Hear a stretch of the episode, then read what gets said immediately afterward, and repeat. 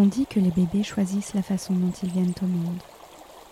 Bonjour et bienvenue sur le podcast Amour naissante, le podcast qui accueille vos récits de naissance. Je suis Caroline, femme, fille, mère, doula et passionnée entre autres par le fabuleux chemin initiatique qu'est l'enfantement. Ayant moi-même donné naissance, j'ai goûté à la puissance et à la saveur toute particulière qu'offre ce voyage. Aujourd'hui, chaque nouvelle naissance me fait frissonner et accueillir et témoigner de vos expériences est un honneur immense pour moi. Il existe tant de façons de naître et tant de façons de donner naissance. À travers ce podcast, je souhaite permettre aux mères, aux pères, aux gardiens et gardiennes de l'espace de naissance de tisser ce voyage inédit, incroyable et bouleversant. Chaque seconde, en moyenne, quatre petits êtres humains naissent dans le monde. La naissance serait-elle donc un processus ordinaire et banal? C'est à travers vos récits, chacun si singulier et unique, recueilli avec beaucoup de bienveillance et d'émotion, mais également d'humilité face à la vie, que je souhaite mettre en lumière les mille visages de ce processus extraordinaire. Parce que chaque naissance est avant tout une histoire empreinte d'amour, plongée dans l'intimité des amours naissantes.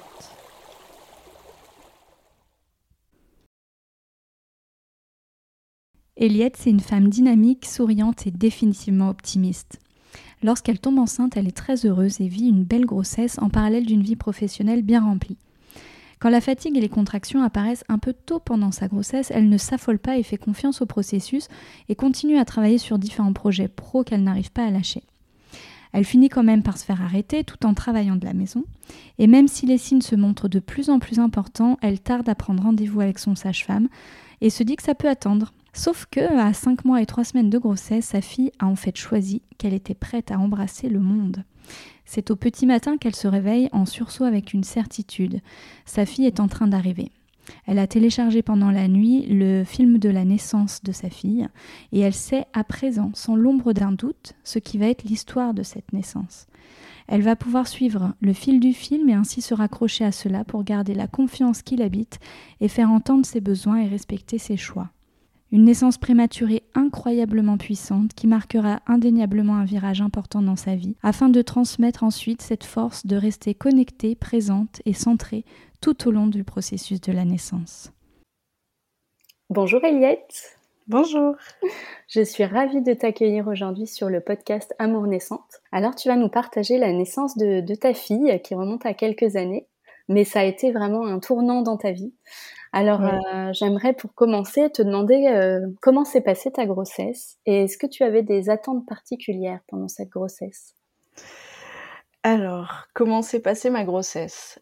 Euh, À fond dans mon boulot de l'époque.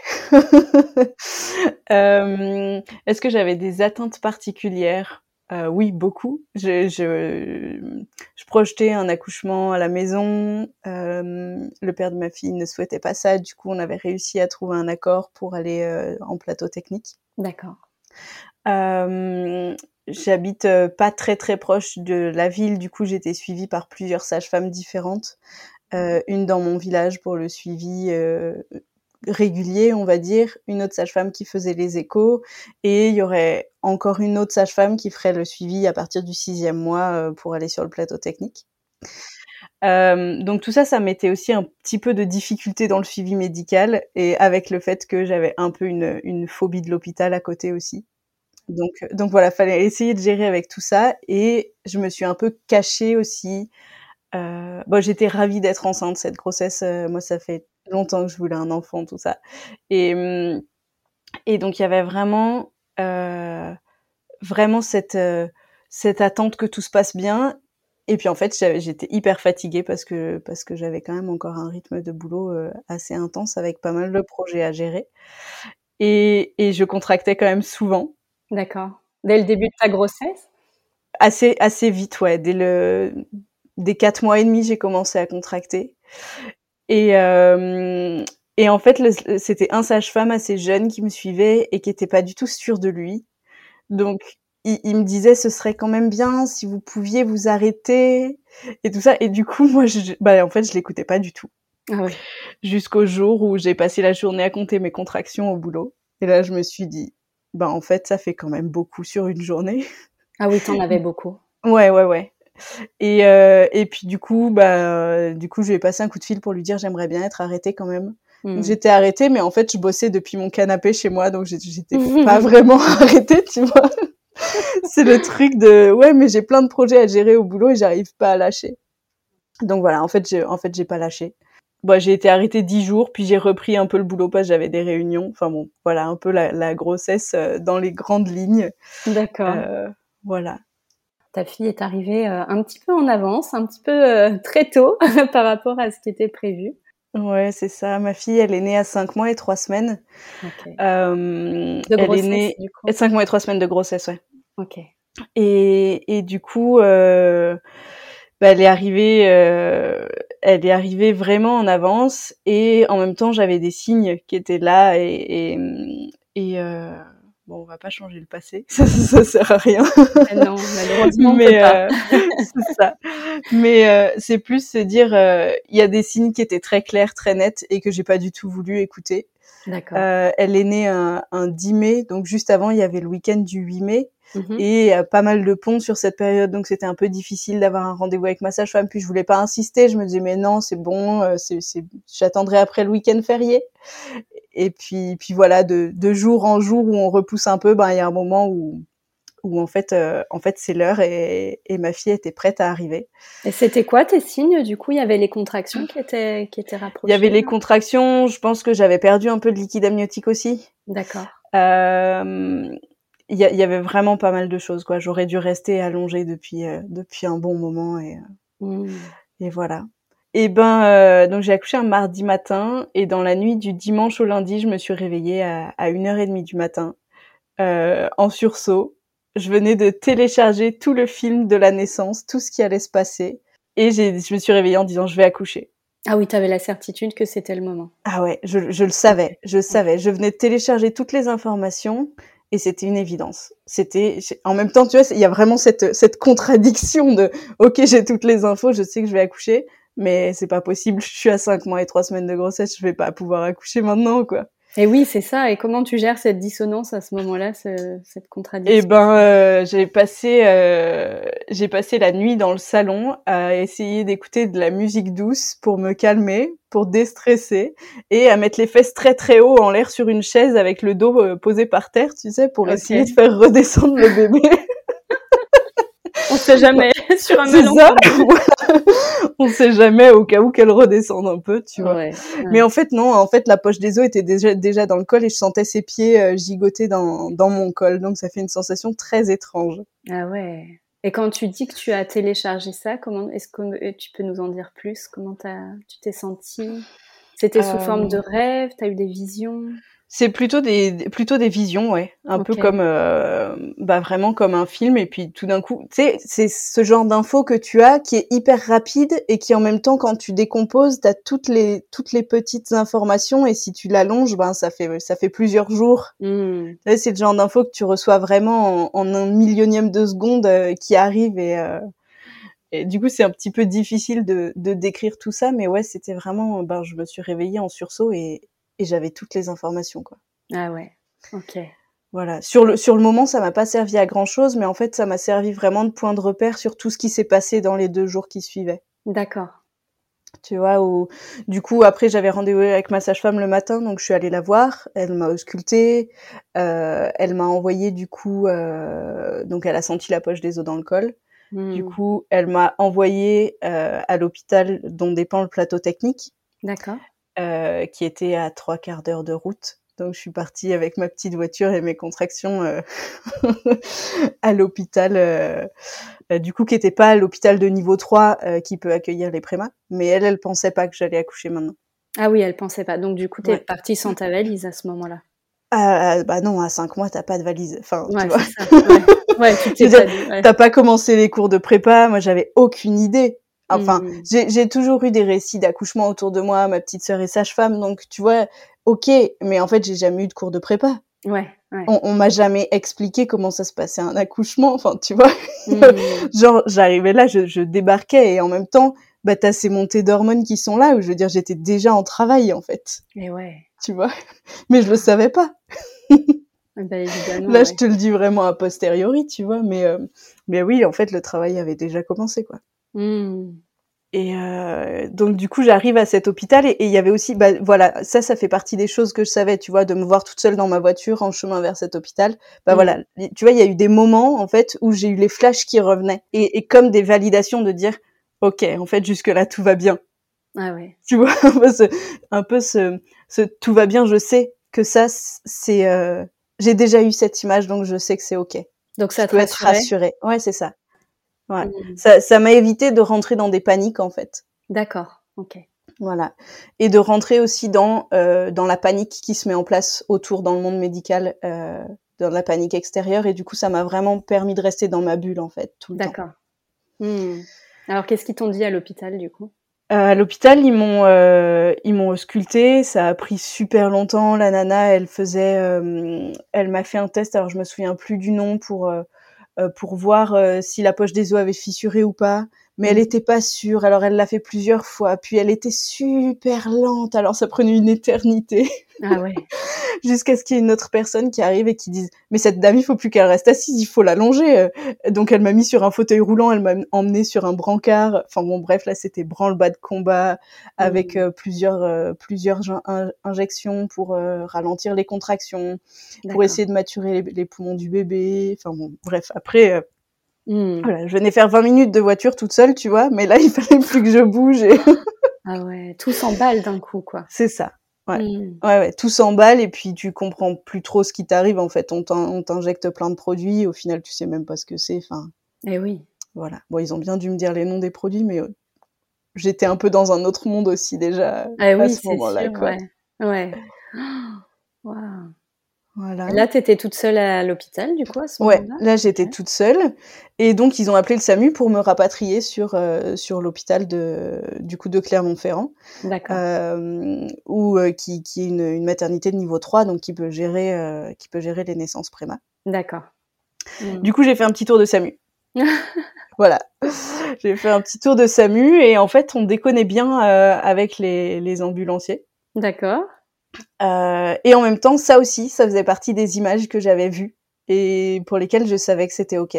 Donc toi, ça te permettait de rester détendu en fait et en confiance à ce moment-là. Complètement. Et je me souviens vraiment de, de moments où on s'est, on s'est vraiment marré dans l'ambulance. Hmm. Et euh, bon, a posteriori, quand je revois les, les, la, la tête des ambulanciers, je vois que eux étaient vachement moins sereins que moi. Ah oui. tu vois En fait, eux, ils avaient vraiment conscience de ce qui allait se passer, ouais. tandis que moi, j'étais vraiment dans mon truc de OK, je sais que c'est OK, je peux y aller en confiance, mais je savais pas du tout où j'allais, tu vois Et quand tu es arrivé à Clermont-Ferrand? Alors du coup, quand je suis arrivée à Clermont-Ferrand, j'ai pu appeler le père de ma fille parce Mhm. que parce qu'en fait, entre temps, il s'était passé un peu, bah presque toute la journée, je sais plus exactement, mais j'étais arrivée, je pense, en milieu ou fin d'après-midi euh, euh, à, à l'hôpital. Et hum, et du coup, en attendant, bah, le père de ma fille, il savait pas, euh, il savait pas trop. Je lui avais dit, ça sert à rien que tu me rejoignes là-bas, ça va faire faire que des allers-retours. Mhm. Enfin, voilà, j'en avais pas besoin, quoi. Et hum, et puis donc, il a fini par me rejoindre euh, à l'hôpital. Et, et entre temps, j'avais été reçue par euh, par un gynécologue et puis par d'autres personnes, mais je me souviens plus trop de, de qui était qui. Mhm. Euh, le gynécologue commençait à me parler de césarienne en urgence, tout ça. Et puis moi, je lui, dis, je disais, bah non, ça, ça fait pas partie du plan. Dans le sens, euh, non, non, elle va naître par voie basse, je le sais. ah oui. Et, et c'est, en fait, c'était tellement ancré en moi, vraiment avec les visions que j'avais eues et que j'avais vu que, que le médecin, il pouvait me raconter ce qu'il voulait. En fait, ça résonnait pas du tout avec moi, mes ressentis, quoi. D'accord. Et le fait d'avoir, euh, bah, d'être resté connecté vraiment euh, à moi, être resté dans ma bulle avec cette confiance-là, ça, ça m'a donné une, une force immense face à la situation extérieure, en fait. Et oui. Face à tout le monde médical et tout ce qui pouvait se mettre en face, euh, en, en place, en face de moi. Ouais. Ça aurait pu te déstabiliser, effectivement, à, à te paniquer, à voir un, un- vraiment leur, euh, leur, leur plan. euh, C'est ça, euh, ouais. c'est ça. Et en fait, je suis pas du tout rentrée. Je, je me, je me revois hein, à certains moments avec des, des petits instants de panique. Mm. Mais tu vois, c'était, c'était comme des, des tout petits trucs qui avaient vraiment pas lieu d'être, comme si le, le, le conscient reprenait un petit peu, euh, un petit peu sa place. Enfin, le, on va dire la, la réalité physique sans hormones reprenait ouais. un peu sa place, tu vois. Ouais, Puis ouais. en fait, je, re- je revenais très très vite dans ma bulle et dans et dans et dans ce que j'étais en train de vivre euh, sans Mhm. savoir du tout où j'allais, mais en même temps en étant hyper confiante. Waouh. C'est précieux hein, d'avoir gardé ce fil rouge de confiance tout le long. euh. Ouais. Enfin, Ouais, tout ouais. le long. Pour l'instant, on n'en est que qu'au début, mais en tout cas, c'est déjà à ce stade-là, c'est super précieux. Quoi.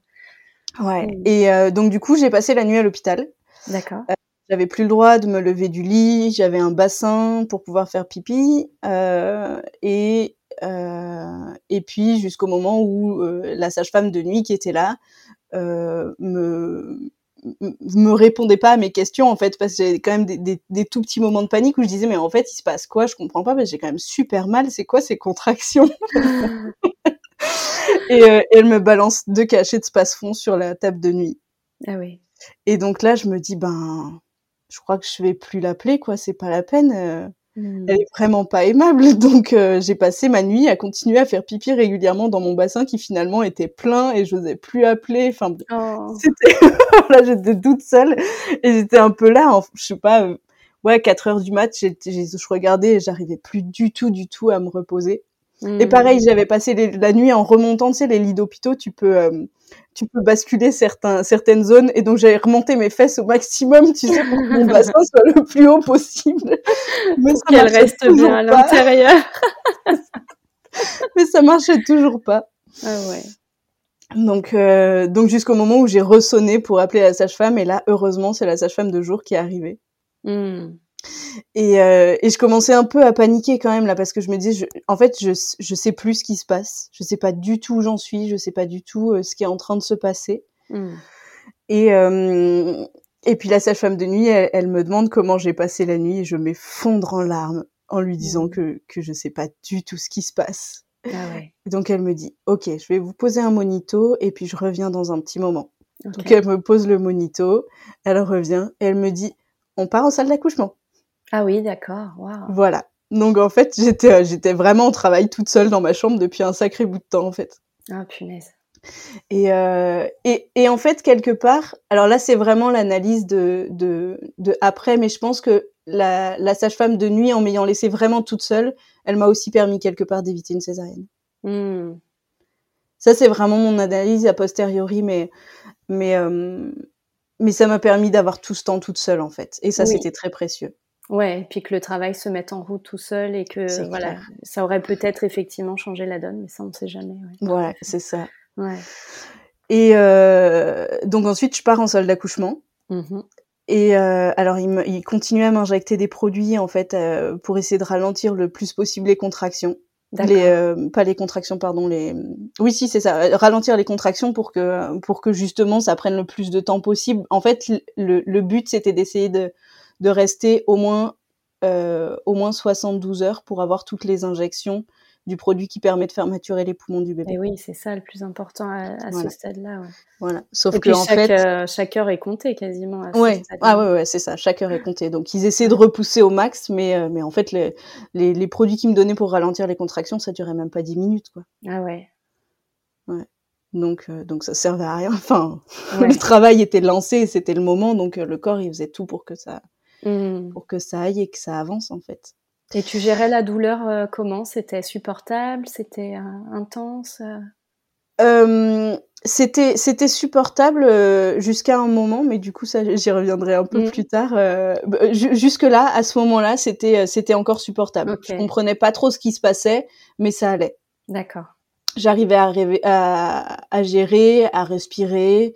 J'ai la respiration a toujours eu une place dans ma vie assez importante. Du coup, c'était quand même assez naturel pour moi de, de venir poser ma respiration euh, par rapport à, à ce que je ressentais dans mon corps pour euh, pour pour fluidifier le plus possible euh, mon souffle en fait et du coup euh, ramener ramener un Mm. peu l'apaisement à chaque pic, on va dire pic de douleur euh, à chaque contraction un peu forte. Ah, c'est génial d'avoir conscience de la respiration euh, dans ces phases-là euh, int- d'intensité extrême. Waouh, c'est précieux. Du coup, euh, du coup, je suis arrivée en salle d'accouchement et là, il y a eu des moments où je donc j'avais rien mangé depuis un bon moment Mhm. Et euh, et je commençais à vomir énormément en fait parce que les produits qu'ils me donnaient euh, étaient, enfin voilà, c'était un des effets secondaires des produits qu'ils me donnaient aussi.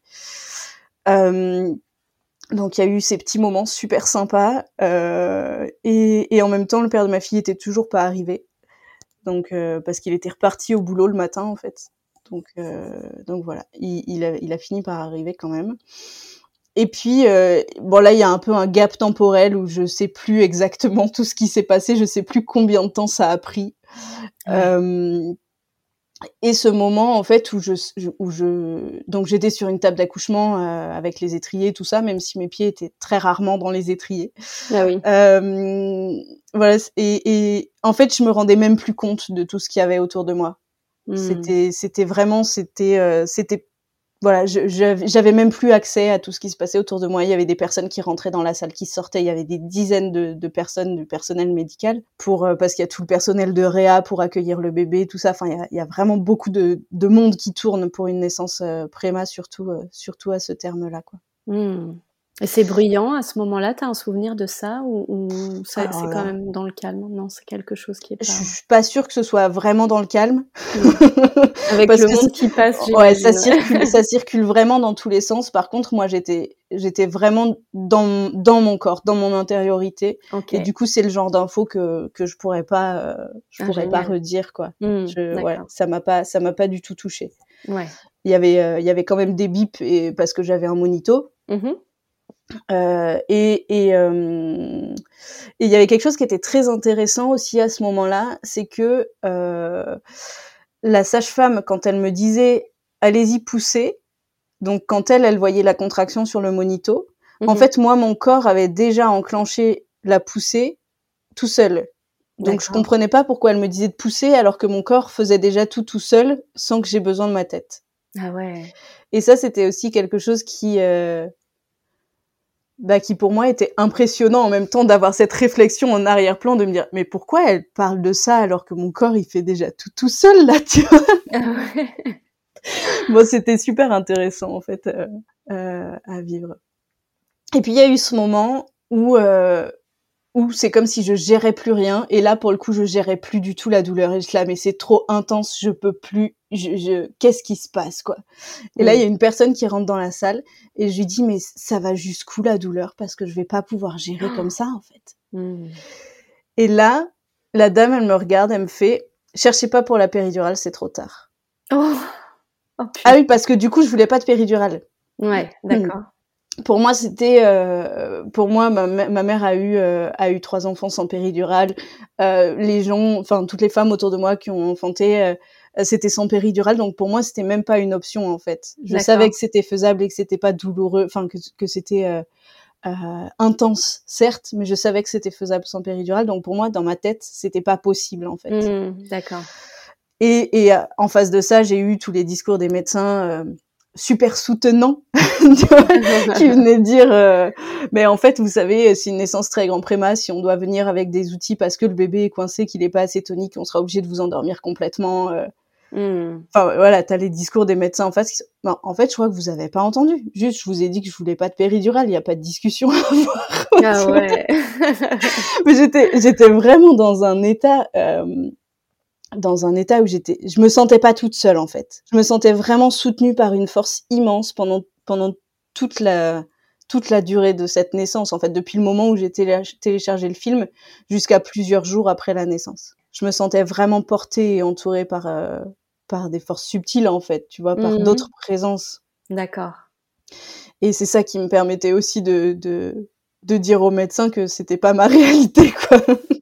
Euh, du coup, voilà, il y a eu, il y a eu ce moment où je me suis dit que, hum, bah, ou quand cette dame m'a répondu euh, que c'était trop tard pour la péridurale, moi, j'ai- je suis un peu dit, bah, merde, en fait, euh, c'était pas ça ma question. Ouais. Du coup, là, je suis vraiment toute seule, en fait, donc faut que je trouve un truc. Mm. Et en me disant ça, tout de suite après, je me suis dit, bah non, je suis pas toute seule. Il y a ma fille aussi. Et donc là, en fait, instantanément, dès que j'ai eu cette pensée-là, c'est comme s'il y avait une reconnexion. D'accord. tu vois, c'est comme si c'est comme si on s'était euh, euh, reconnectés toutes les deux et comme si euh, l'image qui me vient à chaque fois, c'est vraiment, euh, ben moi je reviens dans mon axe et, et elle aussi. En fait, on se remet vraiment sur euh, sur la, la ligne directrice. En fait, c'est Mhm. quoi notre but à toutes les deux là? Ouais. Bah, c'est de se retrouver et du coup, c'est vraiment à partir de ce moment-là, il y a vraiment, j'ai senti en fait de l'intérieur nos deux corps qui se mettaient vraiment à bouger en harmonie et à évoluer en fait au fil des contractions, toutes les deux vraiment ensemble. Ah, c'est beau. Et ça, c'était sublime. Vraiment ce, ce déclic. Et en fait, au moment où j'ai eu ce déclic-là de me dire, on est toutes les deux, j'ai plus aucune douleur. Mais genre plus aucune, quoi. Hmm. Donc c'est comme si, c'est comme si les connexions neuronales, elles changent complètement, tu vois. Et, euh, et que du coup, bah, bah, la priorité, c'est ma fille. La douleur, elle arrive après. Et je trouve ça, j'ai j'ai trouvé cette expérience complètement euh, merveilleuse, en fait. Mais oui, c'est sûr, c'est merveilleux. Wow. du coup, voilà. euh, après ça, la, la pression était très très intense parce que du coup, la poche des os euh, était euh, était était toujours toujours pas percée en fait. D'accord. Et donc il y a eu il y a eu plusieurs plusieurs poussées qui étaient très très très intenses à ce moment-là, Mhm. jusqu'au moment où la poche des os a littéralement explosé parce Ouais. que pour une naissance préma, il y a une, une pression qui est très très forte dans la poche des os. Euh, et, et donc là, il y a eu un petit coup de fou rire général euh, de, de, de, de la situation, quoi. C'est ça. Euh, et puis la contraction d'après m'a vite ramené à la réalité. Ah oui. Ok, on arrête de rire, ça va. Et et puis et puis en fait, la sage-femme pensait pas que ça irait aussi vite, mais du coup là, ça a été très très vite. Et en quatre poussées, ma fille était dehors et D'accord. Et, et là après là, c'était très rapide pour le coup. Le cordon a été coupé directement. Elle est partie. euh. Elle est partie en réa euh, instantanément, quoi. Il n'y a pas eu d'instrument, il n'y a rien eu. Ah non, non, rien du tout, rien du tout. Ok. Waouh. Ouais, c'était son moment. Ouais, ouais, elle, elle était prête, c'est clair, euh, et, Mm. et voilà, quoi. Ouais, Ah ouais. Et comment tu l'as rencontré alors après? Alors après, il y a eu plusieurs heures quand même entre le moment de la naissance et le Mm. moment où j'ai pu la rencontrer. Puisque elle, du coup, elle est partie, euh, elle est partie en réa, donc elle a été intubée sous morphine. euh, Enfin voilà, il y a eu vraiment quelque chose de, de- ben, assez lourd au niveau médical. Hmm.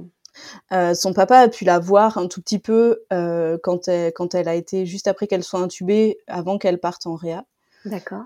Et mais du coup, ben moi j'ai accouché du placenta après, euh, que je n'ai pas pu voir, que je n'ai voilà, je voulais en récupérer un morceau. euh, c'était c'était des grandes discussions avec l'interne qui était là et, euh, et ça n'a pas été possible Ah oui. mais j'ai pas réussi à le voir. Et, et du coup, j'ai pu repartir, j'ai pu avoir une chambre, je sais pas, j'ai accouché à 10h30 et j'ai pu avoir une chambre en milieu, fin d'après-midi, quel- quelque chose comme ça. Et donc, j'ai rencontré ma fille après avoir été transférée dans ma chambre. Ah oui, ça fait Donc pas c'était- mal d'heures ça. Quand C'était même. quand même un peu long. Ah oui, je comprends. Euh, c'était quand même un peu long et euh, et puis voilà du coup ben après on est allé euh, on est allé la rencontrer on n'avait pas de prénom D'accord, ouais. À six mois, on avait une liste, mais on n'avait pas de prénom encore. Hmm. Puis une fois qu'on l'a vu, bah, c'était un peu évident, donc Ah oui, c'est venu tout de suite. donc c'est venu tout de suite, ouais. Ok. Et tu l'as trouvé comment quand tu l'as vu Je l'ai trouvé euh, très branché. Ah ouais. Ouais, tu, c'est, c'est un peu, euh, pff, je sais même plus, euh, je, je sais même plus ce que j'ai pu penser à ce moment-là en fait, parce que un bébé qui est tellement petit, elle faisait 920 grammes, 35 centimètres, tu vois, c'est plus Mmh. petit qu'une poupée encore, enfin. Ouais. Et euh, elle était branchée de partout. Elle avait des cathéters euh, dans le cordon ombilical. Euh, elle avait, elle avait un anneau au niveau du pied qui mesure la saturation d'oxygène dans le sang. Euh, elle avait le masque à oxygène. Non, là, elle était intubée, donc elle pouvait pas bouger. Enfin, c'est un peu un peu glauque en fait. Ça t'a impressionné? Ouais, c'est impressionnant quand même. Hmm. C'est impressionnant, tu vois, ton bébé, il bouge pas du tout. Euh, en fait, la peau est pas du tout mature, donc tu peux même pas toucher la peau. Tu peux, tu peux poser tes, ton, ton doigt dessus, mais tu peux pas, euh, tu peux pas caresser la peau, sinon tu risques de l'arracher, en fait. Euh, et du coup, la peau est encore un petit peu translucide, donc en fait, elle avait un peu la peau, euh, c'est comme si elle était un peu peau rouge, tu vois. Ouais. Et, euh, et en même temps, moi, j'étais toujours dans cette euh, dans cette énergie où j'étais soutenue et portée, tu vois. Donc j'étais un peu encore dans cette euphorie là. Hmm. Euh, j'ai pas eu de moments de tristesse en fait. D'accord. Enfin, voilà, pour, pour ce moment-là, moi j'étais encore, encore vraiment dans cette énergie un peu de feu euh, euh, Mm. pour avancer, tu vois. Oui, et puis tu as, donné naissance avec tes hormones, donc du coup, tu avais ça. aussi tout ce cocktail hormonal qui était bien présent. Complètement. Ouais, Mm. ouais, complètement, c'est ça. Ouais. Et, euh, et voilà, donc euh, bah, moi j'ai commencé à tirer mon lait tout de suite ensuite. D'accord. Et du coup, avant ça, je me demandais si euh, pendant pendant le travail, pendant ton hospitalisation, juste avant la naissance, est-ce que ils ont eu le temps de t'expliquer un peu ce qui ce qui allait se passer pour ta fille, ou est-ce que tu découvrais vraiment tout au fur et à mesure? Parce que c'est ça va vite. Ouais, ça va vite, ça va très vite. Euh, je me souviens pas. Je peux pas dire qu'il l'ait pas. fait, Mm. mais je me souviens pas. Je pense qu'il y a beaucoup d'informations qui ont été filtrées par mon cerveau pour euh, pour justement me préserver aussi dans ma bulle. Ouais. Je me souviens, je me souviens du, du- de ce gynéco qui me parlait là au moment où il me parlait de césarienne, où, où je j'avais l'impression d'écouter un mot sur dix de ce qu'il pouvait me dire, tu vois. C'est genre, je sais pas du tout ce qu'il est en train de me raconter, ce monsieur. Il a, il a l'air très sympathique, très doux et tout, mais euh, j'ai aucune idée de ce Ouais. qu'il me raconte, quoi. ouais. Donc peut-être qu'il m'en avait parlé, mais franchement, je, je m'en souviens pas. Mm. Ouais, parce que j'imagine comme ça peut être impressionnant en fait de découvrir aussi euh, son tout petit bébé, ce tout petit gabarit branché avec toutes les machines et tout ça. C'est vrai que Avec tous les fait bips, beaucoup euh, d'informations à- ouais. pour le cerveau à recevoir. euh. c'est ça, c'est ça. Mm. Puis oui, bah après, euh, le premier coup de flip, il est arrivé la nuit d'après. Du coup, Mm. là, j'étais, j'étais à l'hôpital. Je suis restée, j'ai pu rester cinq jours moi euh, à l'hôpital. Ah oui, cinq, cinq jours, ça me paraît pas beaucoup du coup. C'est pas beaucoup, non. Mais comme moi, j'étais en forme, j'avais, j'avais pas eu de déchirure. euh, Ah ouais, t'as euh, vite récupéré. j'ai- Enfin, moi, j'ai rien eu, donc j'étais en forme en fait. Moi, j'avais physiquement, enfin, on va dire euh, médicalement parlant, j'avais aucune raison de rester à l'hôpital. Mm, D'accord. Et donc, euh, et donc la première nuit, euh, ils nous ont appelés en nous disant qu'il y avait eu les premiers examens, euh, que sur les grands prémas c'est classique, mais que la veine qui relie, enfin l'artère qui relie le cœur au poumon euh, était pas connectée. Donc il y avait plusieurs solutions. En gros là, ils nous expliquaient tout pour le coup en réel et les médecins qu'on a eu étaient, étaient vraiment top. D'accord. Ils ont vraiment pris le temps de, de tout nous expliquer, de tout détailler. Et là, je me suis dit, ah, c'est passionnant, en fait. J'aurais, j'aurais bien aimé apprendre plus sur le corps humain, tu vois. Ah ouais. Et, euh, mais il y a eu en même temps ce petit coup de flip et en même temps, j'étais super sereine. Mm. Je faisais déjà des soins énergétiques, donc donc après moi c'est vrai que j'ai j'ai tout de suite euh, euh, beaucoup euh, beaucoup envoyé d'énergie aussi à ma fille, tu vois, je, je restais souvent avec les mains euh, les mains posées autour d'elle euh, en lui disant qu'elle était super forte, que ça ça allait bien se passer, tout ça. euh. Donc euh, donc il y avait quand même enfin voilà, moi j'ai quand même ce tempérament de de ça va aller, on y va, on va de l'avant et puis euh, et Mm. puis avec cette énergie là un petit peu quoi. Ah, génial. Et c'était quoi euh, le plan du coup pour euh, Euh, par rapport à ça, par Euh, rapport je à me ça souviens pas de tout. Je me souviens qu'il y avait trois possibilités. Euh, Il y a une possibilité, c'était de donner un. Alors, je voudrais pas dire de bêtises, hein, mais euh, là, c'est vraiment avec mes souvenirs de, de il y a six ans. Mm. Euh, la possibilité de donner un médicament qui allait fluidifier le sang et du coup euh, aider un petit peu à ce que à ce que cette cette artère se connecte à cet endroit-là. D'accord. Il y avait une autre solution. Je me souviens plus exactement ce que c'est. Et, et la troisième solution, c'était d'opérer. D'accord. Ok. Donc voilà, je, je priais toute la nuit pour que, pour que la première solution suffise. Et au final, ça a suffi. Ah, génial. Donc, euh, donc ouais, c'était chouette. C'était Mm. chouette. Voilà. Et du coup, avec ça, bah, moi, j'ai eu ma montée de lait très très vite. Euh, donc, euh, on lui mettait du colostrum dans la bouche. Voilà. Après, ils ont pas, c'était, c'était mar... enfin marrant. Ils ont pas voulu lui donner mon lait tout de suite parce que en fait, ils avaient acheté du lait du lactarium pour plusieurs jours Mm. et que du coup, sinon, ça allait le, il allait être perdu et que vu que ça coûtait tellement cher, ils pouvaient pas se permettre de jeter du lait du lactarium. D'accord. Donc toi, tu tirais ton lait? Moi, je tirais mon lait, ouais. Ok. Et t'en faisais quoi? Il, il le conservait Il le gardait. Mhm. Euh, il le gardait et en fait il il euh, donc il envoie le lactarium le plus proche c'était celui de Lyon Mhm. du coup il le conditionne par 10 litres et il l'envoie tous les 10 litres au lactarium. Et euh, il se trouve que le lactarium de Lyon, alors ça c'est à l'époque, hein, je sais pas, euh, je sais pas où ça en est maintenant, euh, était un des seuls lactariums de France à euh, jeter le lait quand il y avait un type de bactérie euh, trouvé dedans. Et que euh, c'est pas du tout prouvé que c'est euh, néfaste pour les bébés ou tout ça. Et a priori, ce serait une bactérie qui euh, qui passerait naturellement de l'estomac de la mère euh, à l'enfant pour aider à faire la flore intestinale. Mais voilà, en gros, il y a eu beaucoup de controverses autour de tout ça et il y a eu cette bactérie euh, de tester dans les 10 premiers litres de lait que j'ai envoyé au lactarium. Donc ils ont jeté 10 litres de lait. Oh, ça fait mal au cœur, ça. j'ai- Voilà, ouais, c'est le truc, ça, ça fait mal au cœur. Ouais. Et en même temps, bah, ma fille, elle, elle buvait, je sais pas, elle, elle était à ce moment-là à 80 millilitres par jour. Oui, oui, c'est des Et tu vois, moi, euh, moi, en, en, en une semaine, je produisais déjà presque un litre par jour, donc euh, Mm. c'est, euh, c'était comme ça. Et, et après, ben, le lait que je tirais à la maison, du coup, je le gardais à la maison. Le Mhm. lait que je tirais à l'hôpital, il le stockait pour pour l'envoyer à l'hôpital. Et puis euh, et puis l'é- l'équilibre était un peu trouvé par rapport à la lactation euh, avec tout ça. Ouais, c'était pas trop contraignant pour toi, du coup? Ben, je me suis pas posé la question, Ouais.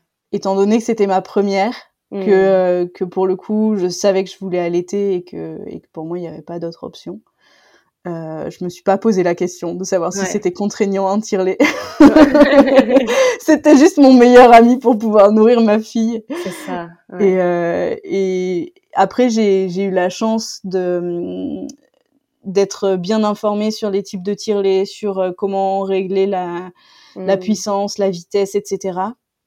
Ouais. Euh, et, et puis il y a juste, euh, il y a ce, il y a les tire-lait qui sont euh, donc c'est des pompes à vide qui sont dans le dans le box à l'hôpital où, où est où est ma fille. Et Mhm. et il y a juste un moment où où on était deux à tester les pressions, les tensions, tout ça, et un moment où j'avais la tétrelle sur le sein et, et où le père de ma fille augmente la, la puissance de vide, tu sais. Donc là, ça m'a un peu arraché le téton et c'est le seul truc qui m'a fait mal pendant tout l'allaitement. Oh. Mais bon, après, vu que vu qu'il y avait pas le, le bébé qui tète et, et tout ça, je veux dire, je tirais mon lait très rapidement, donc Mm. euh, donc au final, ça a quand même guéri assez vite. D'accord. Ok. Voilà. Après, on a commencé le pot à pot euh, aussi vite qu'on a pu le faire. Mhm. Euh, je crois qu'on a pu le faire au bout de du quatrième jour, quelque chose comme ça. Parce que du coup, tant qu'elle était intubée sous morphine, c'était hors de question de la bouger. Et ensuite, dès qu'elle a eu un masque à oxygène, on a pu. euh, Enfin, c'est des petites lunettes en fait qui sont euh, Mhm. différents. Il y a différents masques en fait. Elle en a eu, elle a eu plusieurs systèmes. Voilà. Donc on a passé, euh, on a passé à peu près trois semaines, trois semaines et demie en réa. Mhm. Et, et une fois, euh, une fois qu'elle a pu changer de couveuse, donc être juste dans un, un berceau chauffé, on va dire, euh, et plus dans une couveuse euh, où, où la température euh, et l'humidité euh, sont contrôlées, ben là, on a pu passer dans le service des soins intensifs. D'accord. Et les premiers contacts euh, charnels, du coup, comment, comment, quel souvenir tu as de ça? Je sais pas si j'ai vraiment des souvenirs de ces premiers contacts-là. Ouais. Euh, je, je me souviens juste que j'essayais de le faire aussi souvent que que les que le personnel médical en place m'autorisait à le faire. D'accord. Ouais. Euh, voilà. Après, euh, après t'es sur un fauteuil euh, partiellement allongé, Mhm. donc c'est pareil, c'est c'est pas hyper confortable. Enfin, je crois que le le le maximum qui nous laissait rester d'affilée, c'était une heure. Petit à petit, ça pouvait se rallonger un peu, mais mais c'était jamais très très long non plus, quoi. Mm. Donc, euh, donc voilà, après, c'était toujours des moments chouettes euh, de, de je m'en fous, je suis là juste pour ça et j'ai rien d'autre à faire. Ouais. donc, euh, donc voilà.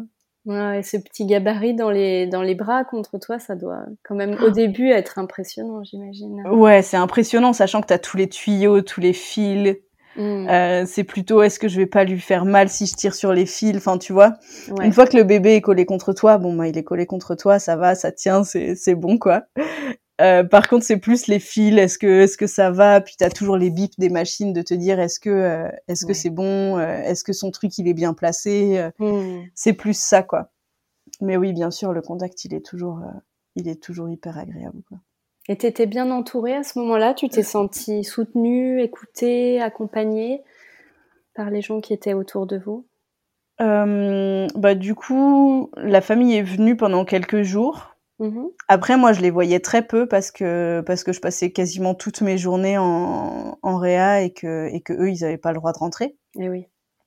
Euh, les familles ont pu venir au bout de deux ou trois semaines, je crois, et c'était euh, une visite par semaine euh, euh, avec la possibilité d'avoir que les grands-parents. Donc c'était tous les 15 jours. Enfin voilà, les grands-parents s'alternaient. Enfin voilà, donc c'était un peu galère aussi pour eux mmh. par rapport à ça. Mais du coup, moi, j'ai pas tant vu la famille que ça. Euh, après, euh, le personnel médical était, était plutôt chouette. Euh, même si euh, bon moi il y a un truc que je comprenais pas c'est que j'aurais quand même voulu rester là-bas jour et nuit et que les mmh. médecins dès le début euh, disent non en fait vous rentrez dormir parce ah que eux ils savent que ça va durer longtemps et que en fait il y a un moment il faut que tu dormes et eh oui il faut que tu te reposes et que et que avec tous les bips des machines et, et les et les rondes toutes les trois heures bah, tu peux pas mmh. dormir quoi. Après, il y a plein d'hôpitaux au travers du monde où les parents restent avec les bébés et, où, où, ça se passe mmh. très très bien.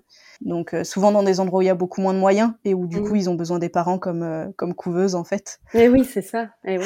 et, en fait, bah le bébé est, est, collé contre son parent H24, mais bon. Voilà. Et du coup, c'est un postpartum particulier hein, d'avoir une naissance aussi précoce parce que du mmh. coup, euh, euh, bon, déjà, t'es pas allé jusqu'au bout de la grossesse, et puis euh, tu vis un postpartum avec un bébé qui est quand même en soins intensifs. toi, t'as as, bah, la chute des hormones, les le corps qui évolue dans l'autre sens et tout ça. Comment comment tu as tu t'es senti pendant ce postpartum du coup? Est-ce que tu étais en mode la priorité c'est ma fille et moi je, je j'existe pas trop? Parce que ça peut être le risque de tomber là-dedans, du coup, de s'oublier complètement? Ben, il y, avait un peu ça. En même temps, euh, en même temps, j'avais un peu de temps pour moi parce que j'avais pas mon bébé tout le temps avec moi. Dans le sens quand je rentrais chez moi euh, le soir après ma journée d'hôpital, euh, bah, j'étais quand même, mmh. j'étais, j'étais quand même moi quoi, sans mon bébé et pour le coup sans avoir à, gérer quoi que ce soit. Mmh parce que bah, une fois que tu sors de l'hôpital, tu sais que de toute façon tu, tu sers à, enfin, tu sers à rien dans le sens où occupe-toi de toi, t'as rien d'autre à faire, quoi. Ouais. Après, je faisais pas grand chose non plus pour moi parce que mine de rien, ben, le rythme, euh, ça va vite, hein. Quand tu rentres à 10h, 10h30 du soir chez toi, euh, tu ben prends une douche, tu tires ton lait, tu te couches, tu dors, tu te relèves au milieu de la nuit, tu tires ton lait. Enfin, voilà, le rythme, il est un peu. Euh, puis le matin, tu te réveilles, puis tu, tu tires ton lait, puis tu pars à l'hôpital, quoi. Oui, donc quelle place tu as en fait à ce moment-là, c'est ça? Ben pas beaucoup. Et ouais. Enfin, tu vois, euh, juste euh, le truc que je faisais pour moi, c'était de tricoter quand j'avais ma fille en peau à peau toute la journée à l'hôpital, quoi, tu vois. D'accord. J'avais mon tricot, puis je tricotais, et voilà, c'était les pauses entre tirer mon lait, tricoter et, et, être avec ma fille, quoi. ok. Mais oui, non, après, euh, après, moi, je faisais pas grand-chose d'autre, quoi. Ça, c'est clair. Hein. C'est clair. Puis pour moi, il y, y a rien d'autre qui comptait, en fait, à ce moment-là. Ouais. Et du coup, euh, elle, elle, a passé combien de temps en soins intensifs?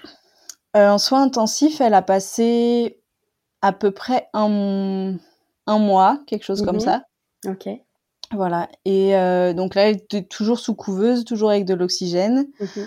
ce qui changeait, c'était vraiment le, le, rythme de l'alimentation. Enfin, ça, pour le coup, les passages de service, c'est différents chefs de service et, et ils font un peu ce qu'ils veulent d'un côté et de l'autre. Et du coup, il y a pas forcément de transition euh, douce, j'ai envie de dire. Ah oui.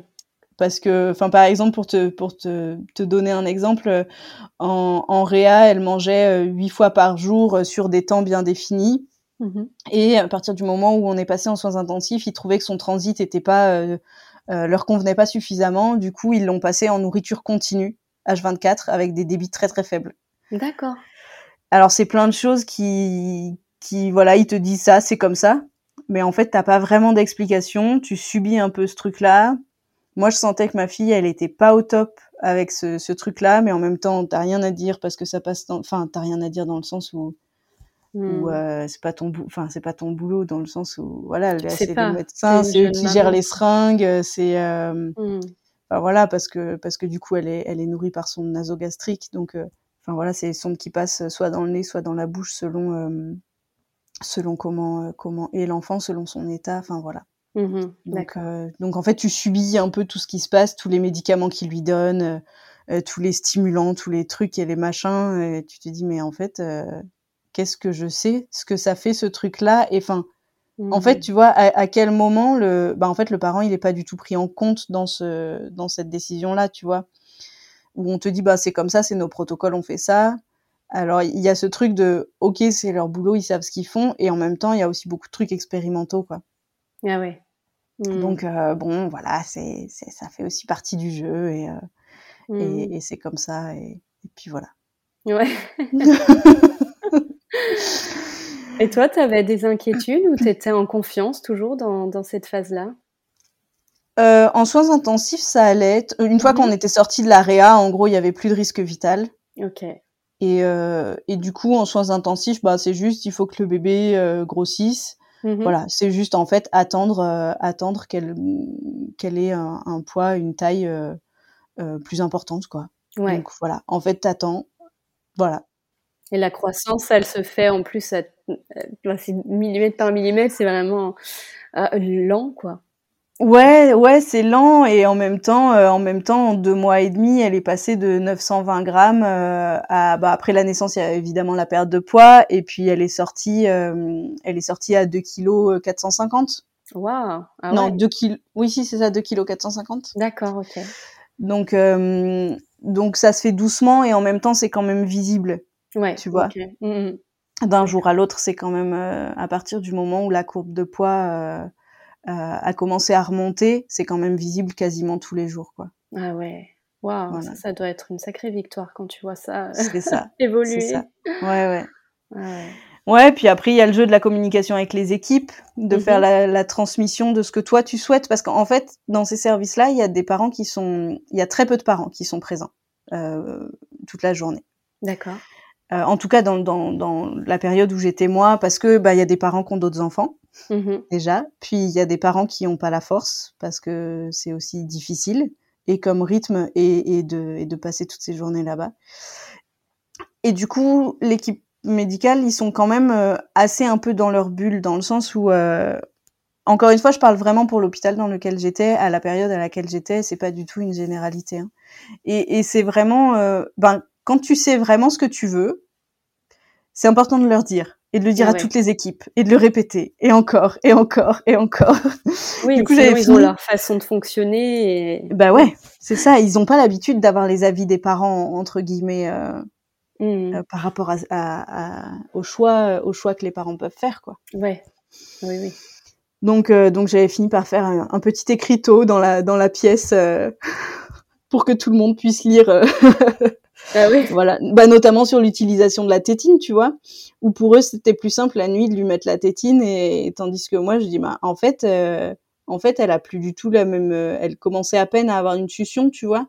D'accord. Du coup, je dis bah en fait si vous lui mettez la tétine une nuit, le lendemain matin, elle a plus aucune succion au sein donc euh, mmh. donc en fait, j'ai pas trop envie quoi. Est-ce qu'on ah peut essayer sans tu vois mmh.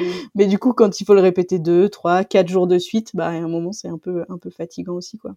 Et, et, en même temps, euh, ça se comprend aussi du côté du, du corps médical, tu vois, parce qu'ils oui. ont leur truc, ils ont pas l'habitude, ils savent pas trop. En fait, les équipes de nuit, parfois, tu les croises très très peu. Enfin, mmh. donc voilà, c'est aussi du bon sens de tout le monde de pas se dire euh, ils le font exprès pour m'embêter, c'est pas du tout ça. Et c'est oui. juste euh, comment communiquer intelligemment ensemble pour pour que ça se passe pour le mieux en fait. Bien sûr, ouais, ouais. Et la, la mise au sein, du coup, euh, ça s'est fait à quel moment? Alors la mise au sein, elle s'est vraiment faite, on va dire, avec avec une, une succion qui, qui sert vraiment à, à, à, aller chercher du lait. aussi que sa bouche soit suffisamment grande pour euh, ouais. pour réussir à téter. En fait, c'était c'était aussi ça, euh, mis à part le, le, besoin de développer la force euh, au niveau des mâchoires, mais mm -hmm. mais aussi surtout la taille de la bouche. Euh, ça s'est fait 15 jours avant la sortie. D'accord. Donc on était passé en service de néonat. Du coup, en, en néonat, il y a réanimation néonatale, soins intensifs néonatal et, euh, et néonat. Ok. Voilà. Donc euh, on est resté à peu près trois semaines en néonat. Ça aurait mmh. pu être plus court, mais du fait que j'ai voulu sortir au sein uniquement, euh, ça, ça, a prolongé euh, à peu près d'une semaine. Voilà. Sinon, ils mettent les parents dehors un peu plus rapidement en disant, bah, vous faites un mix sein biberon, quand vous arrivez à donner le sein, vous donnez le sein, et sinon vous tirez votre lait, vous donnez au biberon. Et pour moi, ça, c'était pas envisageable. Donc, je me suis un peu, euh, un peu battue avec les médecins pour ça, et, et mine de rien, c'était chouette parce qu'il y a une infirmière qui m'a rappelé un an après et qui m'a dit, on a reparlé de vous en réunion aujourd'hui et, et on a réussi à avoir six couchettes pour les mamans qui veulent allaiter. Oh, c'est trop. Donc c'est trop chouette. Ah je me suis dit c'est bah c'est cool, je l'ai pas fait pour rien quoi. C'est clair. Pour ta fille d'abord, pour toi, Ouais. et puis pour euh, toutes les autres qui vont en bénéficier. Ouais. Ouais, c'est clair. Mm. Donc voilà, j'ai réussi à sortir euh, au sein uniquement euh, d'un bébé né à, à, à 5 mois et à 27 semaines et 2 jours. Ah ouais. ouais. Et, et voilà. Donc c'est possible. Waouh. C'est possible. Et je me souviens d'une d'une puère qui, d'une puéricultrice qui nous avait suivis en réa, avec qui on a, on a un peu gardé contact et qui euh, qui était venue nous voir juste la veille où on sorte. Et elle, elle m'avait dit en fait merci parce que maintenant on va pouvoir soutenir les mamans en leur disant que c'est possible Mm. d'allaiter un bébé préma euh, à ce terme-là, parce Mm. qu'avant on, on pouvait leur dire allez-y faites-le, mais euh, mais on n'en avait pas eu dans le service. Ah ouais. Donc c'était trop chouette comme retour, tu vois, c'est un peu le truc où tu sors de deux mois et demi de speed, t'as un peu plus d'énergie quand même à ce Ouais. moment-là, faut le dire, tu vois. Et, euh, et d'entendre ça avant de sortir, c'est aussi, euh, c'est Mm. aussi magique, quoi. Ouais, c'est une belle victoire. hein. Mm. Mm. Et le retour à la maison, ça s'est passé comment? Euh, le retour à la maison, ça s'est passé, ça s'est passé en essayant de, de, de, de, de se faire confiance sur le fait que oui, elle allait bien respirer toute seule, euh, parce qu'au final, ça faisait dix jours qu'elle avait plus d'oxygène, donc c'était quand même pas grand chose. Ouais. Et c'était, en fait, moi, je dormais plus du tout. Ah oui. Je dormais plus du tout. J'étais toujours en train d'écouter sa respiration et dès qu'il y avait une mini pause ou qu'elle respirait moins fort, bah du coup j'étais euh, pleinement réveillée. Enfin, voilà, Oui. donc après ça, ça a commencé à être vraiment, vraiment, vraiment galère Mm. parce qu'il y avait un épuisement qui était immense. Bah il y a le fait Oui. de rentrer à la maison déjà, d'arrêter ce rythme de courir partout, qui est vraiment euh, le fait de relâcher tout et de et de dire ben on va pouvoir commencer à se poser et, et à réfléchir aux choses différemment. En même temps, toute la famille qui revient Eh oui. enfin, en fait, ça faisait plein de choses d'un coup qui étaient ingérables avec un épuisement immense. euh, Mm. et, et puis voilà. Comment comment t'as survécu? Euh, comment j'ai survécu Je sais pas trop. Euh, à vrai dire, j'ai vraiment, euh, euh, j'ai vraiment recommencé à dormir quand je me suis séparée du père de ma fille au bout de trois ans. Et je crois que c'est la, la première chose que j'ai faite. J'ai dit, on fait une résidence alternée une semaine, une semaine. Et pendant une semaine, je dors.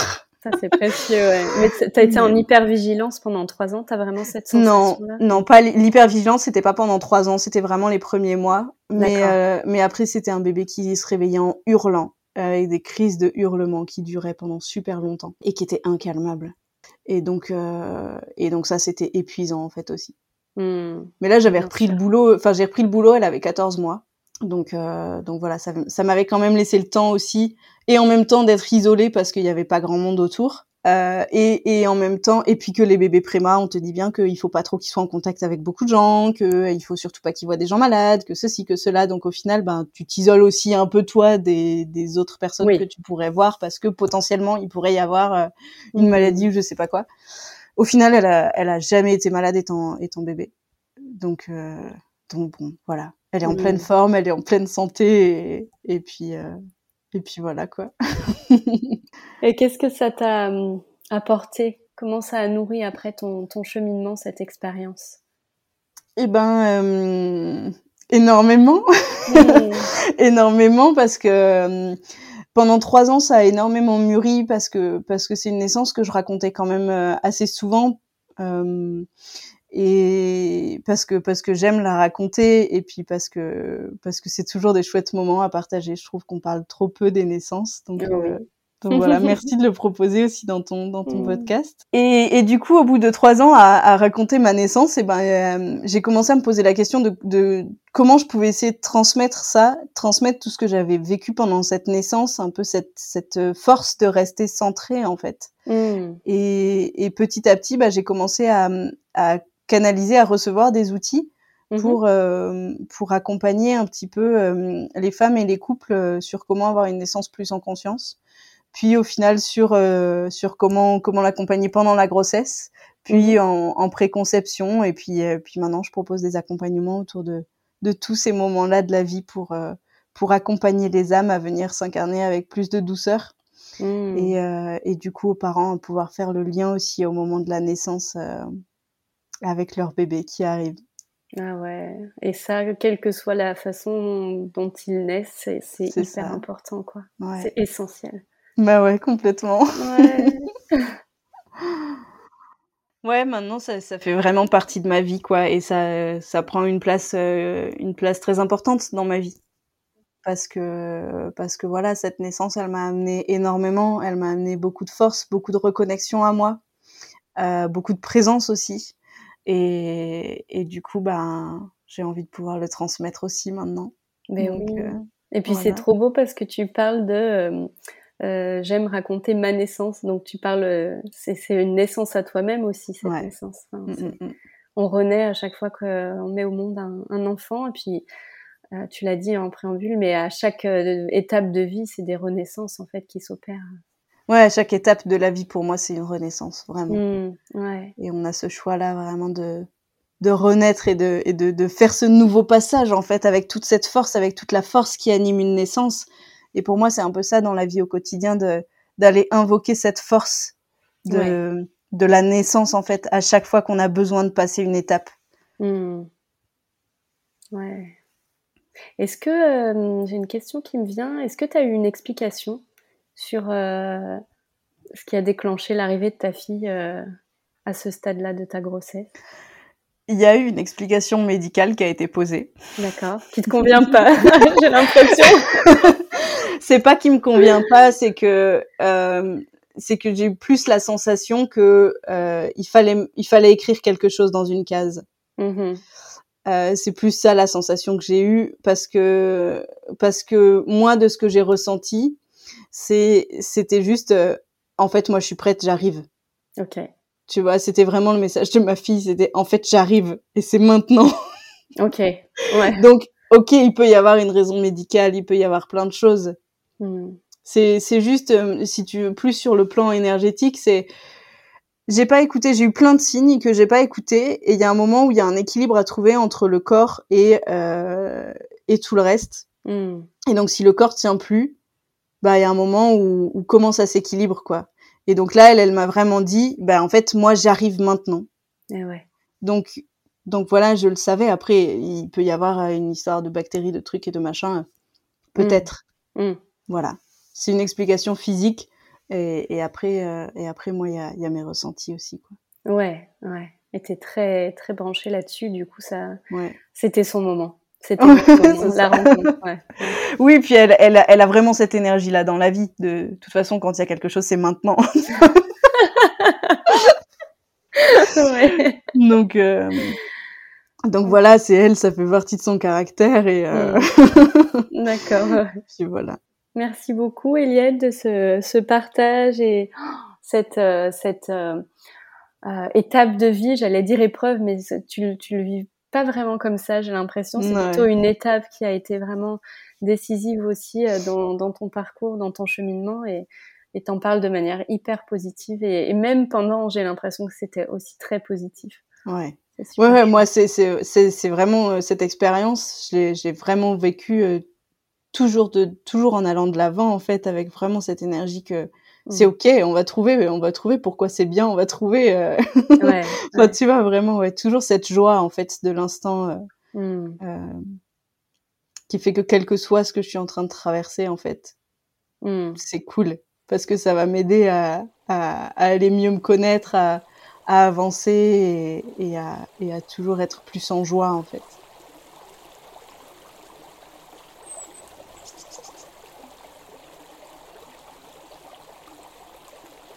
J'espère que cet épisode vous a plu et qu'il vous a touché.